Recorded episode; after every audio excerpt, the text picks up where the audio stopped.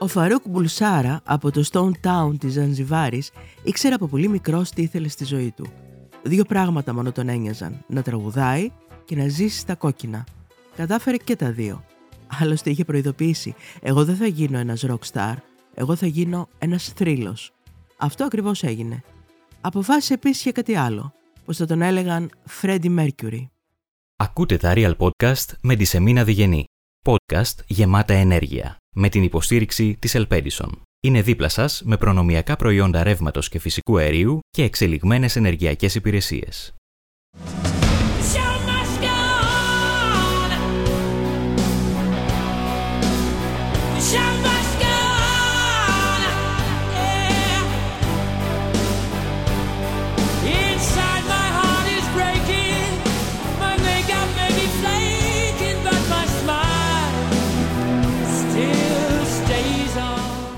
Αυτό που ακούμε ήταν το κύκνιο άσμα του.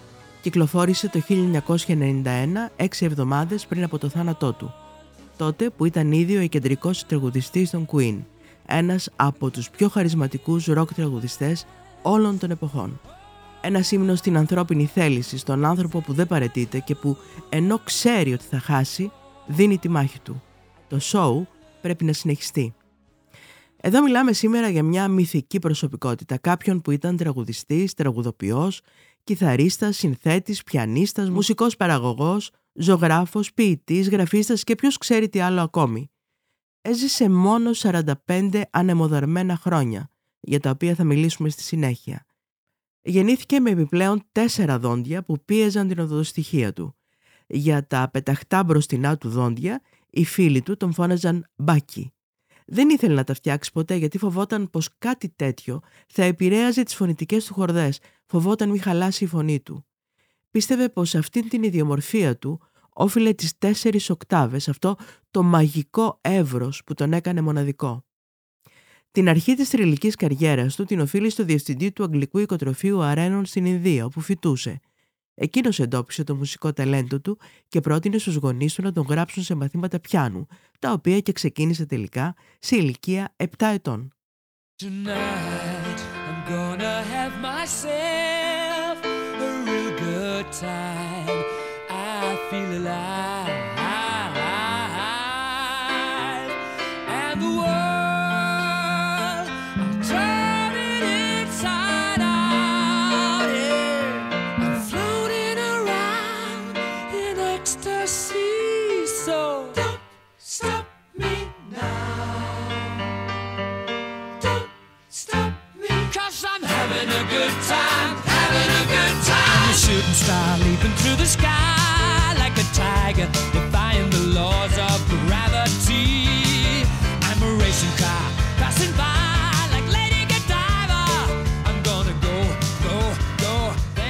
Ο Φαρούκ γεννήθηκε στις 5 Σεπτεμβρίου του 1946 στη Ζανζιβάρη της Τανζανίας. Το πραγματικό του επίθετο ήταν Μπουλσάρα. Οι γονείς του ήταν ινδικής καταγωγής, πιστοί στο ζωροαστρισμό. Αρχίζει να πειραματίζεται με τη μουσική από πολύ νωρίς. Στα 12 χρόνια του φτιάχνει το πρώτο του συγκρότημα, τους Hectics. Λίγα χρόνια μετά μετακομίζουν οικογενειακώς στο Λονδίνο, όπου ο Φαρούκ συμμετέχει σε πολλά συγκροτήματα, όμως το 1970 ιδρύει της Queen. Δηλώνει πως το όνομα που επέλεξε δεν σημαίνει κάτι ιδιαίτερο, απλώς του άρεσε γιατί ακουγόταν πολύ βασιλικό και, και σίγουρα εξαίσιο. Έλεγε πως ήταν όνομα δυνατό, παγκόσμιο και άμεσο. Πολλοί υποστηρίζουν πως υποδήλωνε τη σεξουαλικότητά του καθώς στην Αγγλία τότε συνηθιζόταν οι άντρες ομοφιλόφιλοι να αποκαλούνται Queen.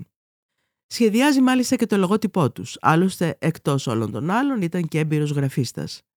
Μαζί του είναι και ο Brian May και ο Roger Taylor. Την επόμενη χρονιά προστίθεται και ο μπασίστας John Deacon. Μια εκρηκτική παρέα Λονδρέζων που σπούδαζαν αστρονομία, βιολογία και οικονομικά.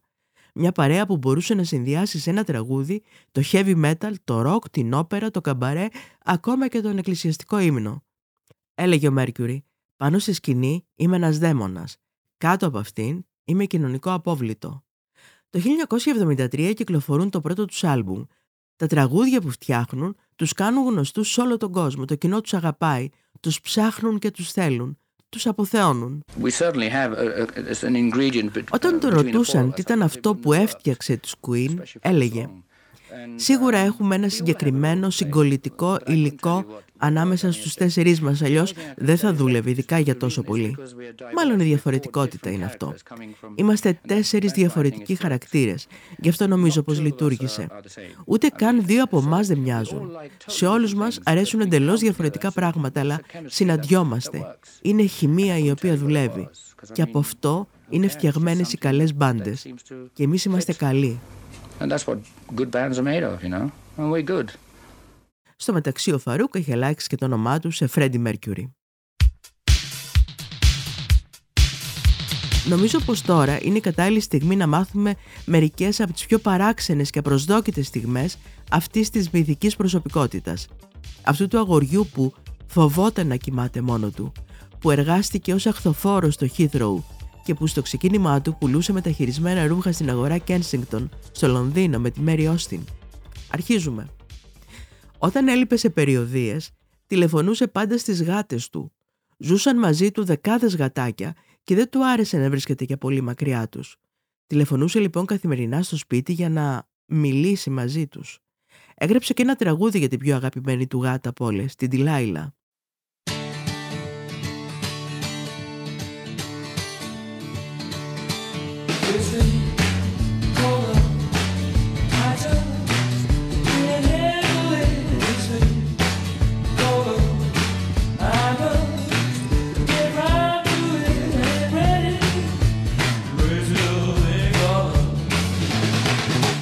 Κάποτε ένα καλοκαίρι του 1979, βυθισμένος σε μια μπανιάρα ξενοδοχείου στο Μόναχο, όπως λέει χαρακτηριστικά, χαλάρωνα μες στην μπανιάρα και μέσα σε 10 λεπτά δεν ξέρω κι εγώ πώς έγραψα το Crazy Little Thing Called Love, παίζοντας με κιθάρα.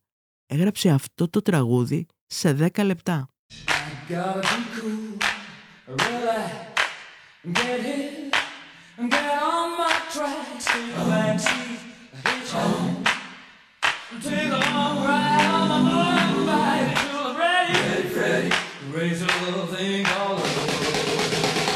Μεταμφίεσε ένα βράδυ την πριγκίψα Νταϊάννα που ήταν φίλη του και την πήγε σε γκέι κλαμπ. Η ηθοποιός Κλείο Ρόκος γράφει ότι ο Φρέντι και η Νταϊάννα μαζί με την ίδια και τον κομικό Κένι Εύερετ παρακολουθούσαν στην τηλεόραση τα χρυσά κορίτσια και πίνανε σαμπάνια, όταν η Λαίδη επέμενε να βγουν έξω. Ήταν σε φουλ σκανταλιάρικη διάθεση, γράφει η Ρόκος στο βιβλίο της. Προσπάθησαν να τη μεταπείσουν, αλλά ο Φρέντι είπε στους άλλους δύο: Άντε καλέ, αφήστε το κορίτσι να διασκεδάσει λίγο. Κατέληξαν σε ένα γκέι μπαρ στο νότιο Λονδίνο, το Royal Vauxhall Tavern. Η πριγκίψα παρευρέθηκε incognito φορώντας ένα φαρδί σακάκι και ένα δερμάτινο καπέλο.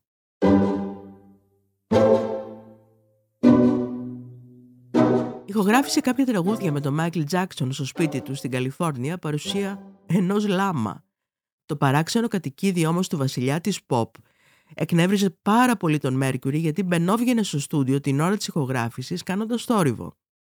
Σχεδίαζαν τότε οι δυο τους ένα άλμπουμ με ντουέτα, κάτι που δεν έγινε ποτέ. Είχε και ο Τζάκσον όμως προβλήματα με τη συνύπαρξή τους. Δεν άντεχε το θέμα του με την κόκα και όταν μια μέρα ο Φρέντι την άπλωσε στο τραπέζι του σαλονιού του, ξέσπασε ο μυρικός καυγάς.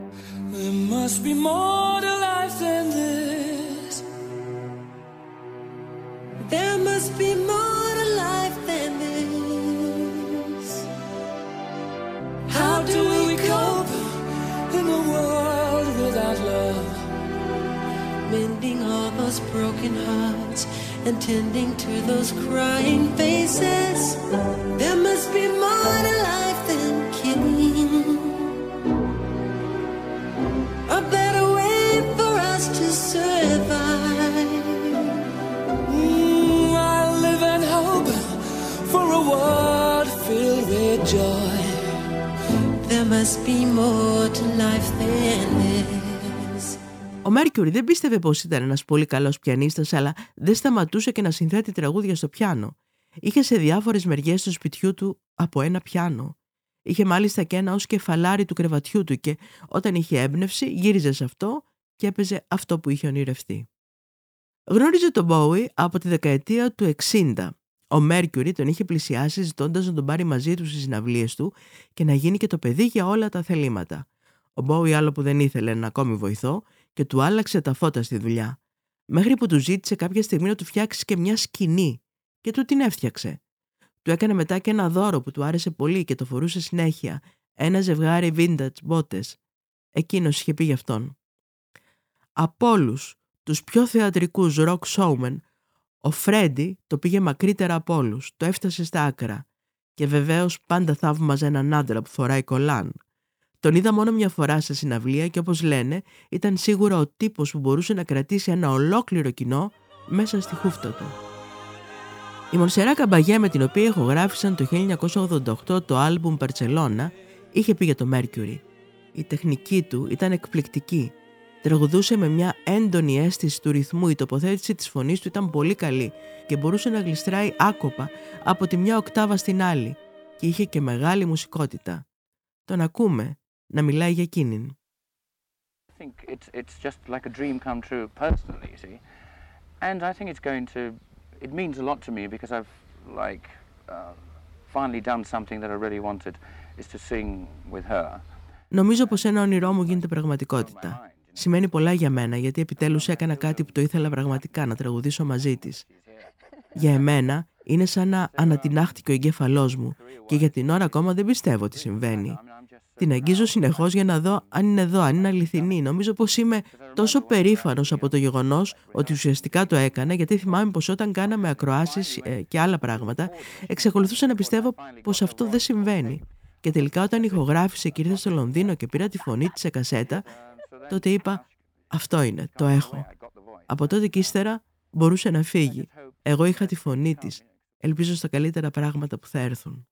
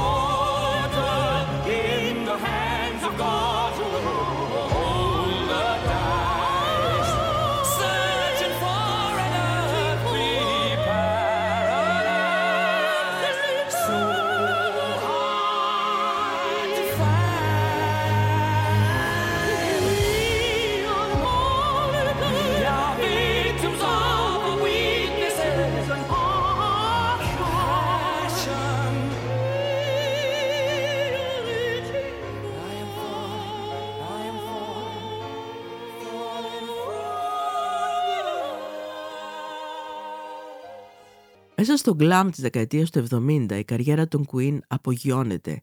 Από τη μια η εκπληκτική φωνή του Mercury και ο απίστευτος ήχος της κιθάρας του May τους βάζουν στην κορυφή. Τα τραγούδια τους φιγουράρουν στην κορυφή των charts. Όλοι ήξεραν τότε τη σχέση ζωής του Mercury με τη Mary Austin, την οποία αποκαλούσε Steve. Τη λάτρευε, την εκτιμούσε και την εμπιστευόταν. Τους φίλους του τους αποκαλούσε με γυναικεία ονόματα, όπως και τον εαυτό του. Εκείνος ήταν η Μελίνα. Λένε ότι θαύμαζε τη Μελίνα Μερκούρη. Ο Μπράιαν Μέι ήταν η Μάγκι. Ο Ρότζερ Τέιλορ η Λίζ. Ο Έλτον Τζον η Σάρον. Και ο Ρότζ Στιούαρτ η Φίλις. Με το γυναικείο του όνομα έστειλε το τελευταίο του δώρο στον Έλτον Τζον.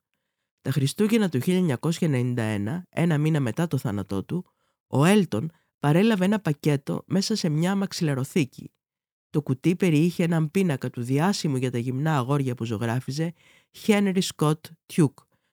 Στο σημείωμα έγραφε «Αγαπητή Σάρων, νομίζω ότι θα σου αρέσει. Με αγάπη, Μελίνα». Η μητέρα του Τζέρ και η αδελφή του Κάς είχαν μιλήσει στη τηλεοπτικό σοου με αφορμή την 65η επέτειο της μέρας που γεννήθηκε.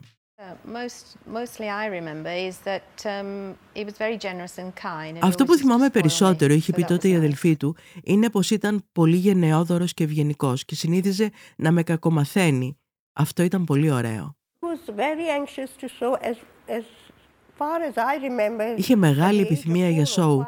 Θυμάμαι πως από την ηλικία των 4-5 ήθελε να πει πως μπορεί να τραγουδάει τον πήγαινα στα πάρτι και σε διάφορες άλλες γιορτές και εκεί με ρώταγε «Μπορώ να τραγουδήσω» ώστε να πάρω και μια σοκολάτα ως βραβείο;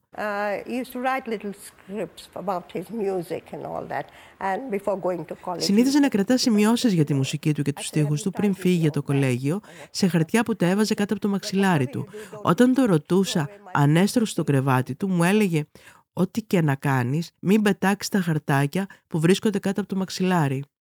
The other question I get asked is So how did this young boy, Farouk Bulsara, και ο Μπράιαν Μέι είχε πει «Με ρωτάνε πώς αυτό το νεαρό αγόρι, ο Φαρούκ Μπουλσάρα, έγινε ο θρυλικός Φρέντι Μέρκιουρι και κάποιες φορές μου ψιθυρίζουν είχε με κάποιο τρόπο προβλέψει τη διαδρομή του». Λοιπόν θα σας πω μια ιστορία με την Τζέρ, τη μητέρα του.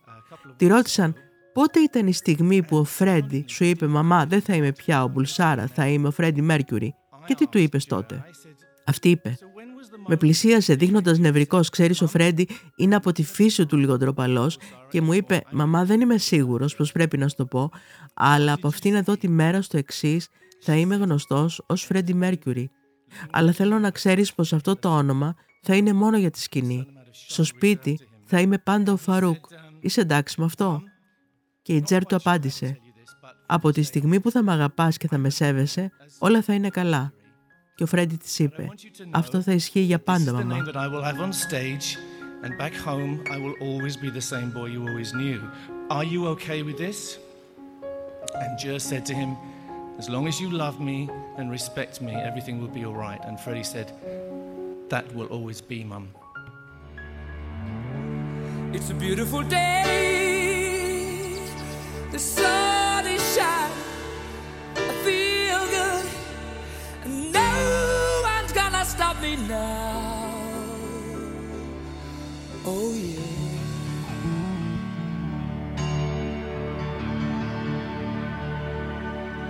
It's a beautiful day.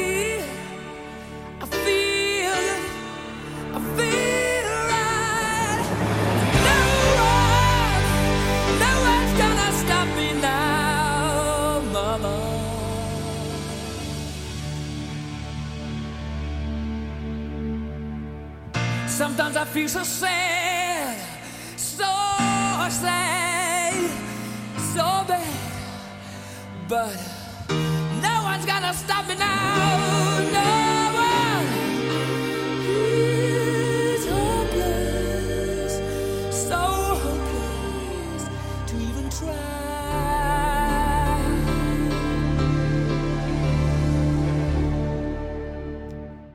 Στην πραγματικότητα αυτό το εκρηκτικό και κεντρικό πλάσμα της σκηνής ήταν ένας πολύ ντροπαλός και κλειστός χαρακτήρας. Δεν ανοιγόταν εύκολα και κρατούσε πολλές σκέψεις που τον απασχολούσαν για τον εαυτό του. Ευγενικός και γλυκός με όλους, ήταν όμως και τελειομανής και ήθελε όλα να γίνονται με το δικό του τρόπο. Λάτρευε το θέατρο και το μπαλέτο και είχε μια εντυπωσιακή ικανότητα να παίζει κατευθείαν στο πιάνο ό,τι άκουγε στο ραδιόφωνο. Δεν ήταν μόνο η φωνή του, αλλά και ο τρόπος που του ανήκε η σκηνή. Το μόνο που μετρούσε γι' αυτόν ήταν το πάρε δώσε με το κοινό και πώς να τους έχει μαζί του. Και έδινε τα πάντα σε κάθε σόου. Αυτά είχε πει ο Πίτερ Χάινς, υπεύθυνος περιοδείας της μπάντας, ενώ ο Κέρτ Κομπέιν, των Nirvana, στο σημείωμα αυτοκτονίας του, είχε γράψει «Όταν είμαστε σε σκηνή και σβήνουν τα φώτα και αρχίζει το μανιακό βουητό του κοινού, Εμένα δεν με πιάνει όπως έπιανε το Φρέντι Μέρκιουρι που έμοιαζε να αγαπάει και να χαίρεται την αγάπη και τη λατρεία του πλήθους. Κάτι που εγώ εντελώς θαυμάζω και ζηλεύω. Τη δεκαετία του 80 οι Queen απολαμβάνουν την απόλυτη αναγνώριση. Το 1985 συμμετέχουν στο Live Aid μαζί με την αφρόκρεμα της rock και της pop μουσικής. Εκεί καταφέρνουν και καθυλώνουν 72.000 άτομα στο στάδιο του Wembley και 2 δισεκατομμύρια θεατές στην τηλεόραση. Αυτή η συγκλονιστική συναυλία που κράτησε λίγο περισσότερο από 20 λεπτά έγραψε ιστορία. Ήταν ίσως η καλύτερη εμφάνιση του συγκροτήματος στην ιστορία της ροκ. Ο Elton John, βλέποντας το κοινό να παραλυρεί μαζί τους, τους είχε πει τότε «Μπάσταρδι, κλέψατε όλο το σοου».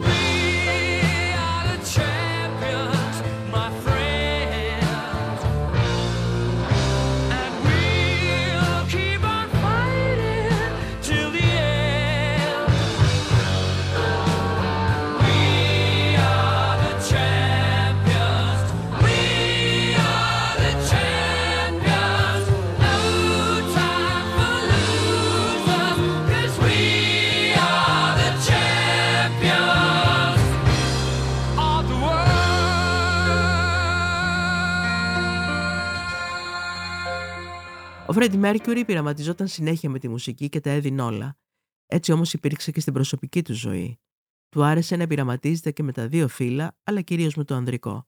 Επαναστατικός και αντισυμβατικός σε όλες τις εκφάνσεις της ζωής. Αν μάλιστα συλλογιστούμε την εποχή που έζησε. Εκείνη την εποχή ο Μέρκιουρι, όπως λένε οι φίλοι του, δήλωνε πως κάνει τα πάντα με τους πάντες.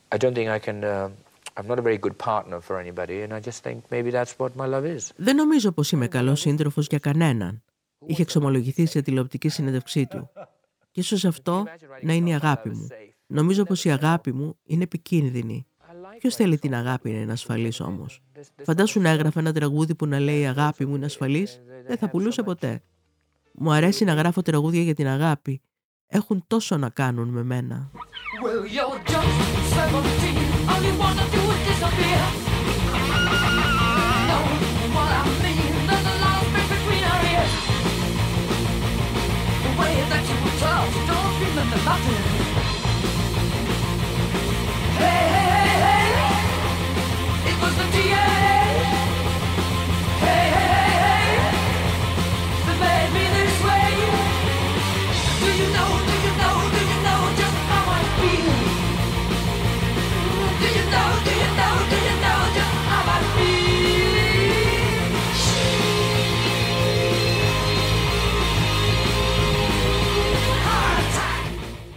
when I see myself, oh dear, I want to tear them all up. I just think um, I actually laugh at myself, but I know that it was something that you have to do. I think someone like Boy George. Του uh, πολύ άρεσε να βλέπει το παλιό του υλικό, αλλά και τον εαυτό του. Είχε πει: Όταν βλέπω τον εαυτό μου, θέλω να τα σκίσω όλα. Γελάω με τον εαυτό μου, αλλά ξέρω πως ήταν κάτι που έπρεπε να το κάνω τότε. Ενώ όπως ακόμα και κάποιος σαν τον Boy George σε 5-10 χρόνια θα βλέπει τον εαυτό του και θα λέει «Ω Θεέ μου, έτσι έδειχνα». Αλλά ξέρεις πως ήταν σχετικό με την εποχή και ήταν σωστό. Δεν μετανιώνω για τίποτα από αυτά που έκανα. Είναι η διαδικασία του να μεγαλώνεις και να αποκτάς εμπειρία. Κοίτα, αν είχα τώρα μακριά μαλλιά και φορούσα αυτά που φορούσα τότε, θα έδειχνα γελίος. Θα μου πεις γελίος έδειχνα και τότε, αλλά δούλεψε. Και έρχεται η στιγμή του Bohemian Rhapsody. Όταν ο Kenny Everett, γνωστός ραδιοφωνικός παραγωγός και κωμικός της Βρετανίας, το παίζει στην εκπομπή του, πριν ακόμα κυκλοφορήσει ο δίσκος, ο κόσμος τρελαίνεται. Ένα συγκρότημα πάντρευε τη ροκ μουσική με την όπερα. Ο κόσμος ζητούσε το δίσκο πριν καν κυκλοφορήσει και οι Queen εκτοξεύονται στην πρώτη θέση του κόσμου της μουσικής. Παραμένει 9 εβδομάδες το 1975 στο νούμερο 1 της τσάρτ της Αγγλίας και άλλες 6 το 1991 μετά από το θάνατο του Mercury. Ανακηρύσσεται τραγούδι της χιλιετίας από το Guinness Book of Records.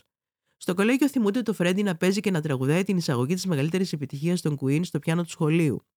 Το αποκολούσε το τραγούδι του Cowboy, αλλά παιδευόταν να πάει παρακάτω από τον πρώτο στίχο εκεί που λέει «Μαμά μόλις σκότωσε έναν άνθρωπο». Τελικά του πήρε πέντε χρόνια για να ολοκληρώσει την πιο διάσημη ραψοδία της παγκόσμιας μουσικής. Μαζί με το δίσκο κυκλοφορεί και το πρώτο βίντεο κλιπ στην ιστορία. Σύμφωνα με το περιοδικό Rolling Stone, ήταν αυτός που εφήβρε το βίντεο κλιπ 7 χρόνια πριν από την έναρξη του MTV. Το βίντεο τους γυρίστηκε στα 70s και ξεπέρασε το 1 δισεκατομμύριο προβολές στο YouTube το 2019. Το Bohemian Rhapsody έμελε να γίνει ένα από τα πιο θρελικά τραγούδια όλων των εποχών. Is this the real life? Is this just fantasy? Caught in a landslide, no escape from reality. Open your eyes, look up to the skies and see. I'm just a poor boy. I need no sympathy. Because I'm easy come, easy go. Little high, little low. Any way the wind blows doesn't really matter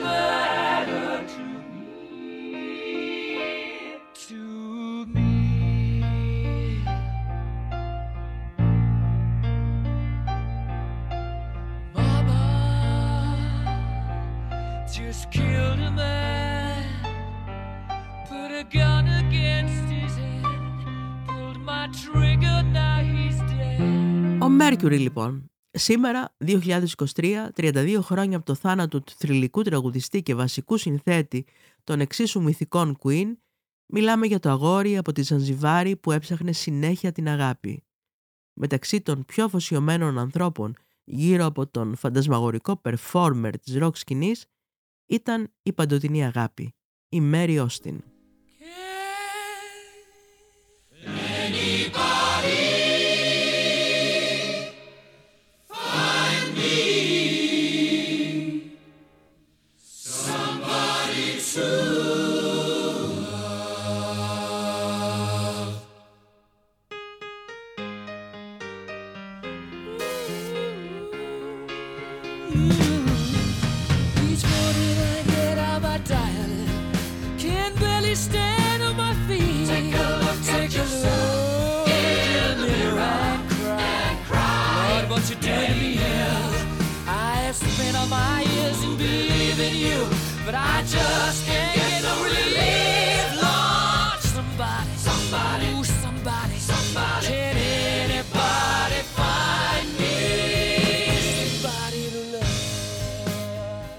Μέρι Όστιν και ο Φρέντι Μέρκιουρι υπήρξαν ερωτευμένο ζευγάρι στις αρχές των 70s, όταν ο Rockstar βρισκόταν ακόμη στην αφάνεια και η Queen ήταν απλώς μια φιλόδοξη μπάντα που έψαχνε να απογειώσει την καριέρα της. Η Μέρι Όστιν έγινε γρήγορα η μουσα του εμβληματικού performer, τον οποίο ενέπνευσε μάλιστα να γράψει και την μπαλάντα Love of My Life. Όλοι οι εραστές μου με ρωτούσαν γιατί δεν μπορούν να αντικαταστήσουν τη Μέρι, αλλά είναι απλά αδύνατο. Η μόνη φίλη που έχω είναι η Μέρη και δεν αγαπώ κανέναν άλλον. Για μένα ήταν η γυναίκα μου. Είχα κάτι σαν γάμο μαζί της. Έξι ολόκληρα χρόνια έμειναν μαζί, μέχρι που ο λαμπερός καλλιτέχνης αποκάλυψε την προτίμησή τους στους άντρες και εκείνη απομακρύνθηκε για λίγο από κοντά του. Όλα αυτά τα χρόνια ο Rockstar παρουσίαζε την Όστιν ως τη γυναίκα που συζούσαν και την οποία φρόντιζε να συστήνει στους κύκλους του, αλλά και τους γονείς του, ως σύντροφο της ζωής του. Ακόμα και μετά τη λήξη της ερωτικής του σχέσης, ο τραγουδιστής παραδεχόταν πως εκείνη ήταν το μοναδικό πρόσωπο που αγάπησε αληθινά. Όταν ο Μέρκιουρι και η Όστιν έπαψαν να είναι εραστές το 1976, μια βαθιά φιλία γεννήθηκε ανάμεσά τους. Η πρώην σύντροφος του τραγουδιστή παρέμεινε στο πλευρό του, φίλη πιστή για 15 χρόνια, μέχρι να τους χωρίσει ο θάνατος. Η κατάσταση της υγείας του επιδεινώνεται και η Όστιν αποφασίζει να μείνει μαζί του στο αγαπημένο του σπίτι στο Κέρσεκτον. Μαζί πέρασαν τα τελευταία χρόνια με το Μέρκιουρ να δηλώνει για τη Μέρι Όστιν ότι υπήρξε η μοναδική αγάπη της ζωής του. Ακόμα και όταν ο Φρέντι έβγαινε με τον κομικό Τζιμ Χάτον τα τελευταία χρόνια της ζωής του, η αγαπημένη του Όστιν παρέμενε σταθερά δίπλα του. Αυτοί οι δύο σημαντικοί άνθρωποι της ζωής του, η Όστιν και ο Χάτον, δεν συμπαθούσαν καθόλου ένας τον άλλον. Η Μέρι ήταν βαθιά ερωτευμένη με τον Φρέντι και ο ίδιος την αγαπούσε πάρα πολύ, όχι όμως ερωτικά. Η ίδια φαίνεται να ζήλευε τον Τζιμ, σύντροφο του Φρέντι, ο οποίος επίσης δεν τη συμπαθούσε, όμως δεν το εξωτερήκευαν ποτέ για να μην στενοχωρήσουν τον τραγουδιστή. Μιλώντας για τη σχέση τους, η Μέρη είχε πει: Καθόμουν κάθε μέρα δίπλα στο κρεβάτι για ώρες, είτε αυτός ήταν ξύπνιος είτε όχι. Ξυπνούσε ξαφνικά και όταν με αντίκριζε χαμογελούσε. Το AIDS καθήλωσε το Μέρκιουρι στο κρεβάτι. Δίπλα του μαζί με την Όστιν βρισκόταν ο Τζιμ οι φίλοι του Πίτερ Φρίστον και ο Ντέιβ Κλάρκ, στα χέρια του οποίου άφησε την τελευταία του πνοή. Η Μέρη για εκείνες τις στιγμές είχε πει: Θα προτιμούσα να έχει συμβεί το αντίθετο. Έπρεπε να είχα πεθάνει πρώτη. Προτιμώ να του λείψω εγώ παρά να μου λείπει εκείνος. Έχασα κάποιον που νόμιζα ότι ήταν η αιώνια αγάπη μου. Όταν πέθανε, ένιωσα τότε ότι είχαμε έναν αληθινό γάμο. Δήλωνε η 72χρονη πλέον Όστιν. Η Μέρη ζει ακόμη στο σπίτι του μεγάλου τραγουδιστή και ανέφερε πως χρειάστηκε αρκετό χρόνο ώστε να μπει ξανά στο δωμάτιο όπου επιβίωσε. Είχα περάσει τόσο καιρό μαζί του και υπήρχαν τόσες πολλές αναμνήσεις σε αυτό το δωμάτιο και αναμνήσεις με τον ίδιο να υποφέρει. Μόλις είδα αυτόν τον πολύ αδύναμο άνδρα ξαπλωμένος στο κρεβάτι, θυμήθηκα όλα τα μικρά πράγματα που συνήθιζα να κάνω για εκείνον.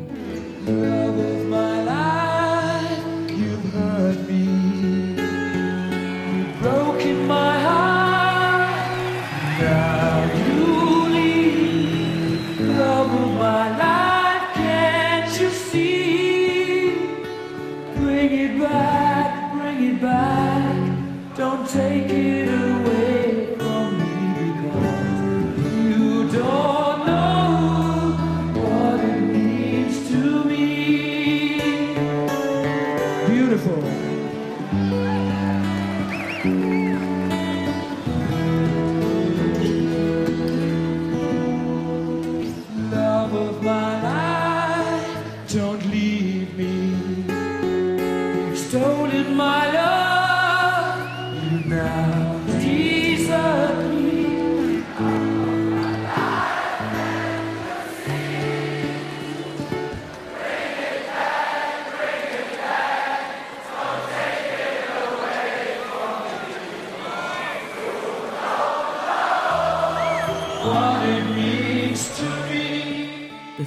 1987 έμαθε ότι πάσχει από την ασθένεια, αν και δεν το κοινοποίησε.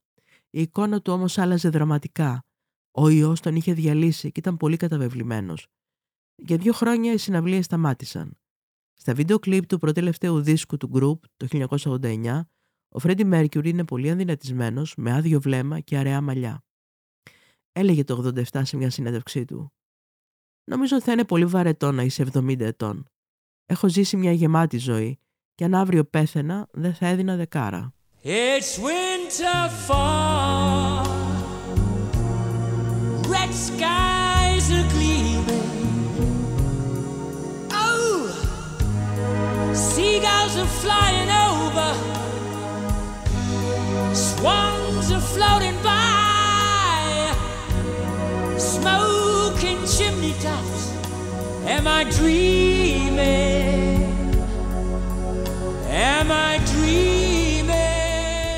Ακούμε την τελευταία σύνθεση ενός από τους πιο ταλαντούχους μουσικούς του πλανήτη με μαγνητική παρουσία πάνω στη σκηνή. Έγραψε αυτό το τραγούδι κοιτώντας τη θέα από το παράθυρο του σανατορίου του στο Μοντρέ. Μια μπαλάντα για την ομορφιά γύρω μας που συνήθως δεν προσέχουμε. Children are fantasizing. Grown ups are standing by. What a super feeling. Am I dreaming? Am I dreaming? Whoa, whoa, whoa, whoa.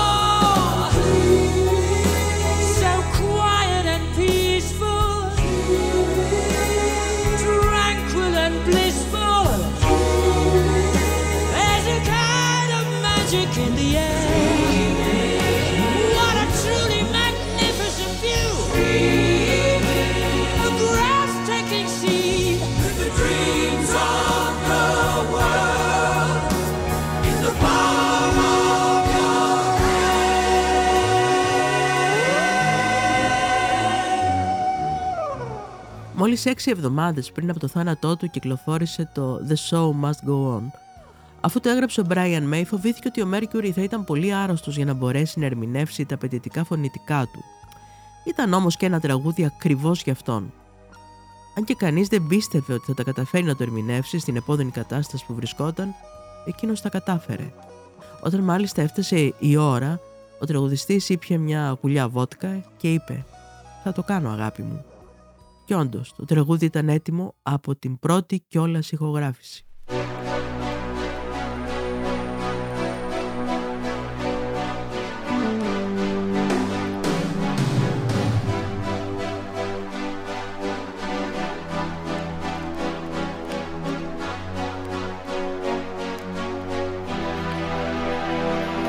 Empty spaces, what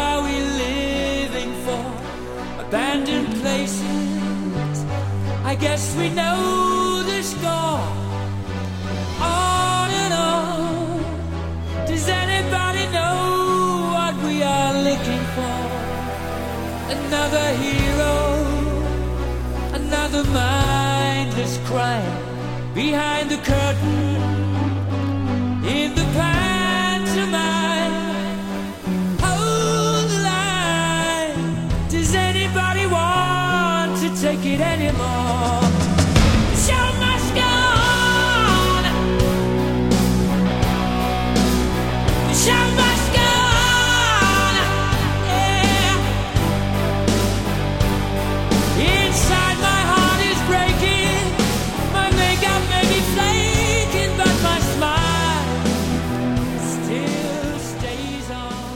απλώς μια πόρνη της μουσικής, συνήθιζε να λέει ο Μέρκιουρι, και δεν δεχόταν οι συναυλίες του να είναι κάτι λιγότερο από θεατρικό υπερθέαμα.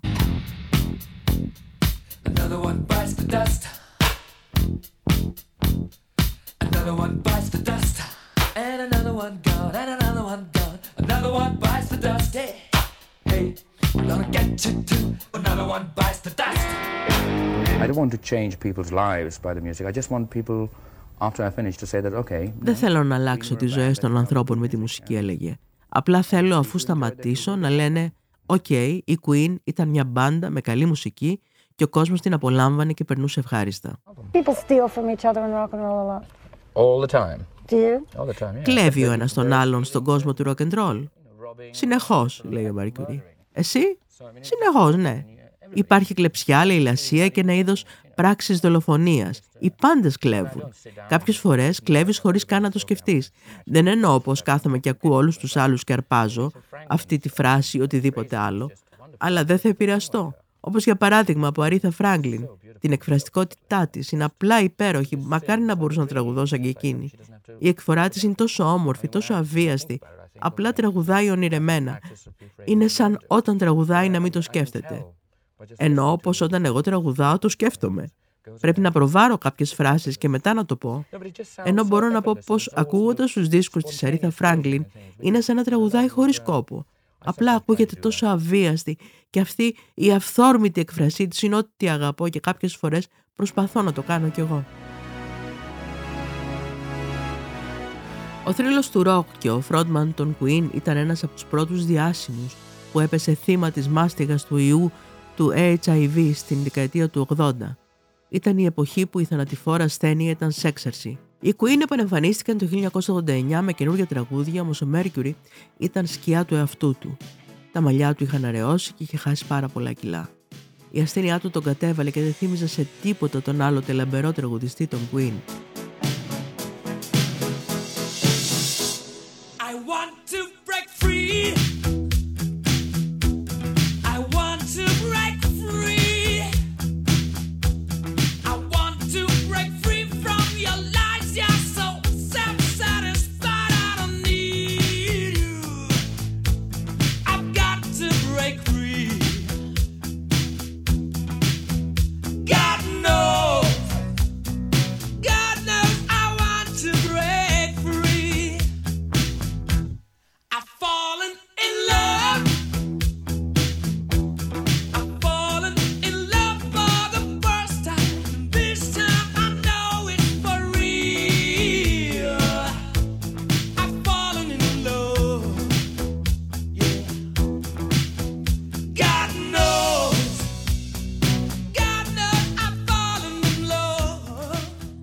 Πάλεψε για περισσότερα από πέντε χρόνια με τη θανατηφόρα ασθένεια, έχοντας όμως δίπλα του πιστούς φίλους που το φρόντιζαν και τον αγάπησαν αληθινά μέχρι την τελευταία του πνοή.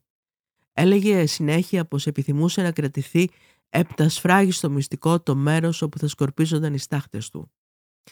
Η σωρός του αποτεφρώθηκε στον κραταφείο του Δυτικού Λονδίνου και η Μέρι Όστιν παρέλαβε το δοχείο με τις τάχτες του και το φύλαξε για δύο χρόνια στο σπίτι της. Μετά τη σκόρπισε στο μέρος που της είχε ζητήσει ο Μέρκιουρι, χωρίς να το μάθει κανείς ποτέ. Ο Φρέντι Μέρκιουρι είχε δηλώσει για την Όστιν ότι θα την αγαπάει μέχρι την τελευταία του πνοή.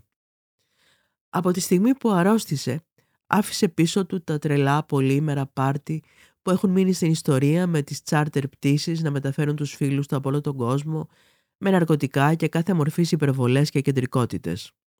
Ο παραγωγός David Richards στο ντοκιμαντέρ του 2011 λέει «Πέθαινε και έκανε όλα αυτά γνωρίζοντας ότι θα είναι νεκρός όταν οι φίλοι του θα τα είχαν αποτελειώσει.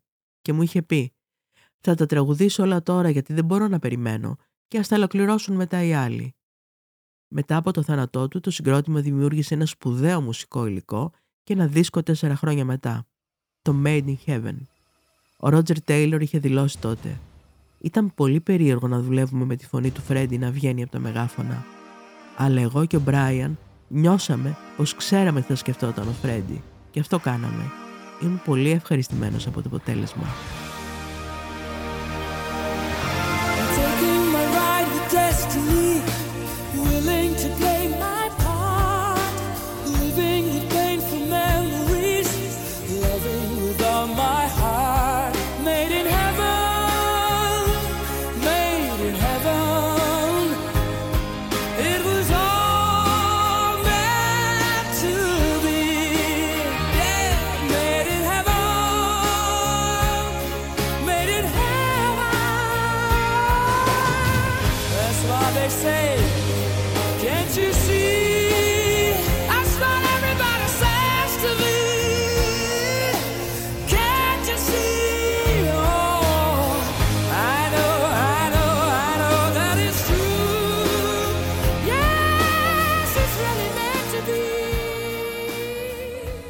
Έλτον Τζον, που ήταν πολύ καλός του φίλος, είχε αποκαλύψει στο βιβλίο του. Ο Φρέντι ήταν ένας άνθρωπος που αγάπησα πολύ. Ένας άνθρωπος που αγαπήθηκε από εκατομμύρια σε όλο τον κόσμο. Δεν ανακοίνωσε δημόσια πως έπασχε από AIDS μέχρι μια μέρα πριν από το θάνατό του, το 1991. Παρότι ήταν φανταχτερός στη σκηνή, ένας ηλεκτρικός frontman άξιος με τον Bowie και τον Jagger, περιφρουρούσε την ιδιωτικότητά του εκτός σκηνής. Μου είπε πως έπασχε από AIDS σύντομα μετά τη διάγνωσή του το 87. Κατέρευσα. Είχα δει τι είχε προκαλέσει η ασθένεια σε τόσους άλλους φίλους μας. Ήξερα τι θα προκαλούσε στο Φρέντι. Όπως ήξερε και εκείνος. Ήξερε πως ένας μαρτυρικός θάνατος ερχόταν. Αλλά ο Φρέντι ήταν απίστευτα θαραλέος. Συνέχισε να εμφανίζεται, να παίζει με τους Queen, να είναι ο αστείος, ο προκλητικός και ο βαθιά γενναιόδωρος άνθρωπος που πάντα ήταν. Η κατάστασή του επιδεινώθηκε ραγδαία στα τέλη της δεκαετίας του 80 και στις αρχές της δεκαετίας του 90, σχεδόν υπερβολικά για να την αντέξει. Ράγιζε την καρδιά μου, γράφει ο Έλτον Τζον, να βλέπω αυτό το απόλυτο φως στον κόσμο να καταστρέφεται από το AIDS. Προς το τέλος, το σώμα του ήταν καλυμμένο με αλλοιώσεις του σαρκώματος Καπόζι. Ήταν σχεδόν τυφλός. Ήταν πολύ αδύναμος ακόμα και για να σταθεί. Εβδομάδες μετά την κηδεία του εξακολουθούσε να θρηνώ. Το ξεπέρασα 44 χρόνων, κλαίγοντας σαν παιδί. Ο Φρέντι με άγγιξε με έναν τρόπο που λίγοι άνθρωποι το έχουν καταφέρει και η γενναία ιδιωτική μάχη ενάντια στο AIDS ήταν κάτι που εμπνέει ως σήμερα.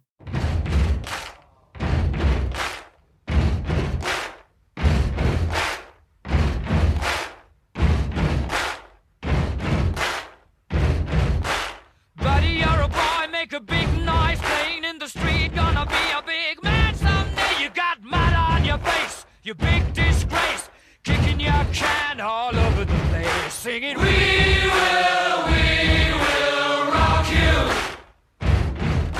We will, we will rock you.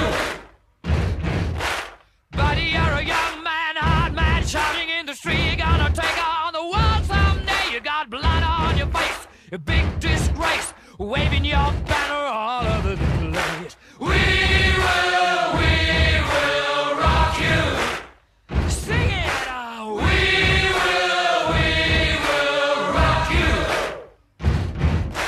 Μια μέρα πριν πεθάνει, είχε προγραμματίσει συνέντευξη τύπου στους δημοσιογράφους που είχαν κατασκηνώσει έξω από το σπίτι τους στο Κένσιγκτον του Λονδίνου. Εκεί ανακοίνωσε ότι πάσχει από AIDS. Μέχρι τότε είχε εγκατασταθεί στο στούντιο κάνοντας συνεχώς ηχογραφήσεις. Σε μια εποχή που ήταν ντροπή να μιλήσει κάποιος δημοσίως για το AIDS, που θέριζε τον κόσμο των γκέι και θεωρούνταν κοινωνικό στίγμα, ο Μέρκιουρι αποφάσισε να δημοσιοποιήσει την κατάσταση της υγείας του για να αφυπνίσει τον κόσμο. Πρόλαβε και το έπραξε μία μόλις μέρα πριν από το θάνατό του.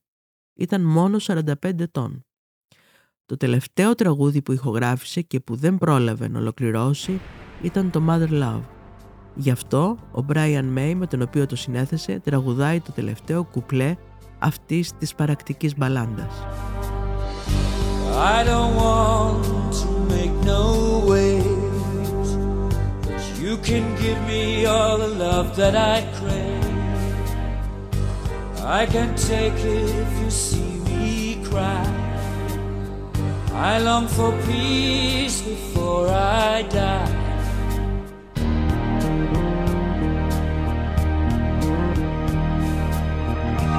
All I want is to know that you're there. You're gonna give me all your sweet mother love.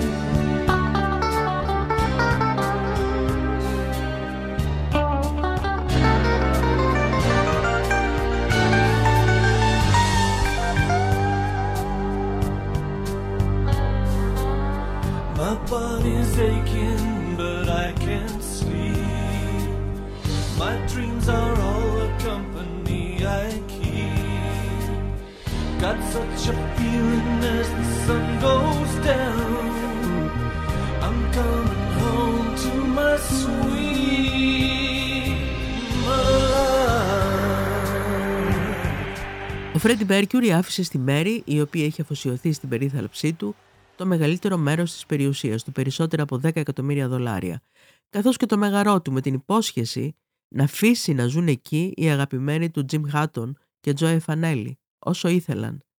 Εκείνη θα ήταν η ιδιοκτήτρια για 50 χρόνια και μετά θα περνούσε στον οργανισμό που είχε ιδρύσει ο ίδιος πριν από το θάνατό του.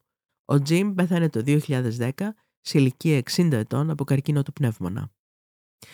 Όταν πεθάνω, θέλω να με θυμούνται ως μουσικό με αξία και υπόσταση, έλεγε, έχοντας από νωρίς την επίγνωση ή το προέστημα ότι θα πέθανε νέος. Έγινε περίπου όπως ήθελε. Είναι αδύνατο να ξεχάσουμε τη φωνή του, αλλά και την εκεντρική μορφή του, τη μοναδική σχέση του με τη μόδα, την έξι του στο αλκοόλ και τις ουσίες.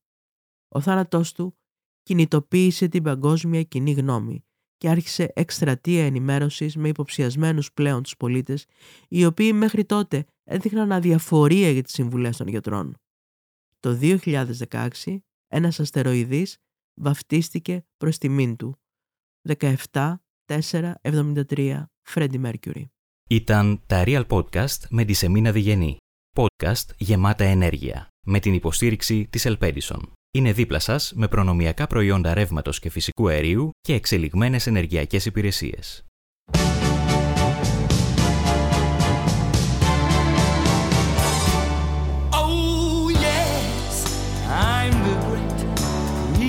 surrender.